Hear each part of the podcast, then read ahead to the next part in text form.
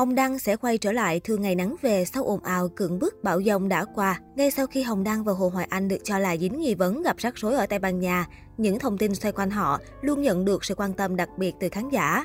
Đặc biệt, Hồng Đăng vướng cáo buộc trong giai đoạn đang tham gia bộ phim truyền hình Thương Ngày Nắng Về được phát sóng trên kênh VTV3.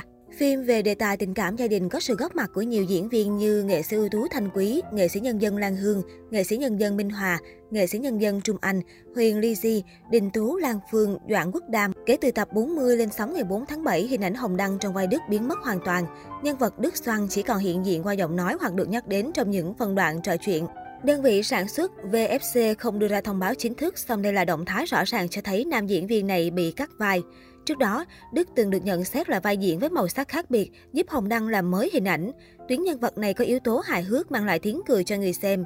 Đức được xây dựng là kiểu đàn ông thiếu quyết đoán, không có sự nghiệp thành công, không thể làm trụ cột gia đình, bồng bột ham vui. Sự kết hợp ăn ý với Lan Phương và người vợ tên Khánh cũng tạo được hiệu ứng tốt. Dù vậy, về chuyện gia đình của Vân Khánh, Lan Phương, người hâm mộ vẫn mong chờ nhân vật này sẽ có cái kết khó hậu, quay về với chồng cũ hoặc ít nhất có một mối quan hệ tử tế hơn. Khi thương ngày nắng về dần tới hồi kết, số phận của Đức Xoan Hồng Đăng thủ vai, tưởng chừng như đã hết vai. Nhưng trong diễn biến mới nhất, một câu nói lại khiến dân mạng nghi vấn đây vẫn chưa phải là điểm dừng cuối cùng cho vai diễn này. Cụ thể trong tập phát sóng mới nhất của Thương Ngày Nắng Về, Khánh có buổi tâm sự cùng bà Nga, nghệ sĩ Tú Thanh Quý.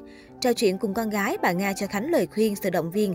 Bà Nga bất ngờ cũng có câu hỏi với Khánh, con không định quay lại với thằng Đức thật à? Trước câu hỏi của mẹ, Khánh hiểu ý và cũng biết được mong muốn của bà rằng con gái sẽ hàn gắn mối quan hệ với chồng cũ. Vì đã ly hôn chấm dứt mối quan hệ cùng Đức nên Khánh tỏ ý không muốn dây dưa. Lúc này bác sĩ Minh Trần Trung, người điều trị tâm lý cho mẹ con Khánh, đồng thời là bạn thổi nhỏ của Khánh cũng đang nảy sinh tình cảm với cô. Anh không che giấu mà trực tiếp bày tỏ cảm xúc của mình. Dù vậy, quyết định của Khánh vẫn còn là bí ẩn. Riêng với chồng cũ, cô vẫn còn trăn trở vì đến hiện tại cô vẫn luôn thương mến yêu quý Đức. Trước đó, nhân vật Đức Xoan Hồng Đăng bất ngờ xuất hiện trong tập 44 trong một cuộc nói chuyện với mẹ của mình là bà Hiền, nghệ sĩ nhân dân Lan Hương. Qua lời thoại của bà Hiền, khán giả được biết thông tin Đức đang có chuyến công tác dài ngày và cũng rất bận rộn với công việc. Ngay khi mẹ vẫn đang dặn dò, anh vội vàng cúp máy. Tưởng chừng như đây là một cách để biên kịch khép lại vai diễn của Hồng Đăng trong Thương Ngày Nắng Về. Tuy nhiên với những diễn biến mới nhất, phải chăng Đức Xoan có thể quay trở lại và mở ra một kết cục mới cho bộ phim?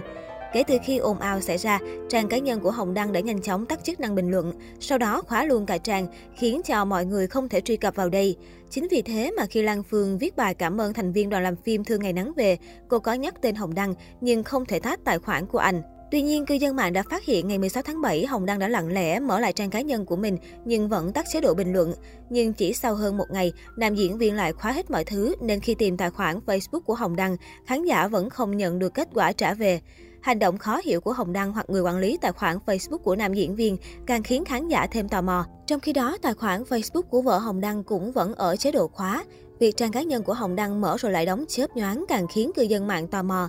Hơn 2 tuần kể từ khi tin tức bùng nổ, cả Hồng Đăng, Hồ Hoài Anh cũng như gia đình hai bên đều không hề lên tiếng giải thích hay thanh minh. Dù chưa biết kết quả sự việc này như thế nào, nhưng chắc chắn rắc rối này gây ảnh hưởng trầm trọng đến sự nghiệp của hai nam nghệ sĩ.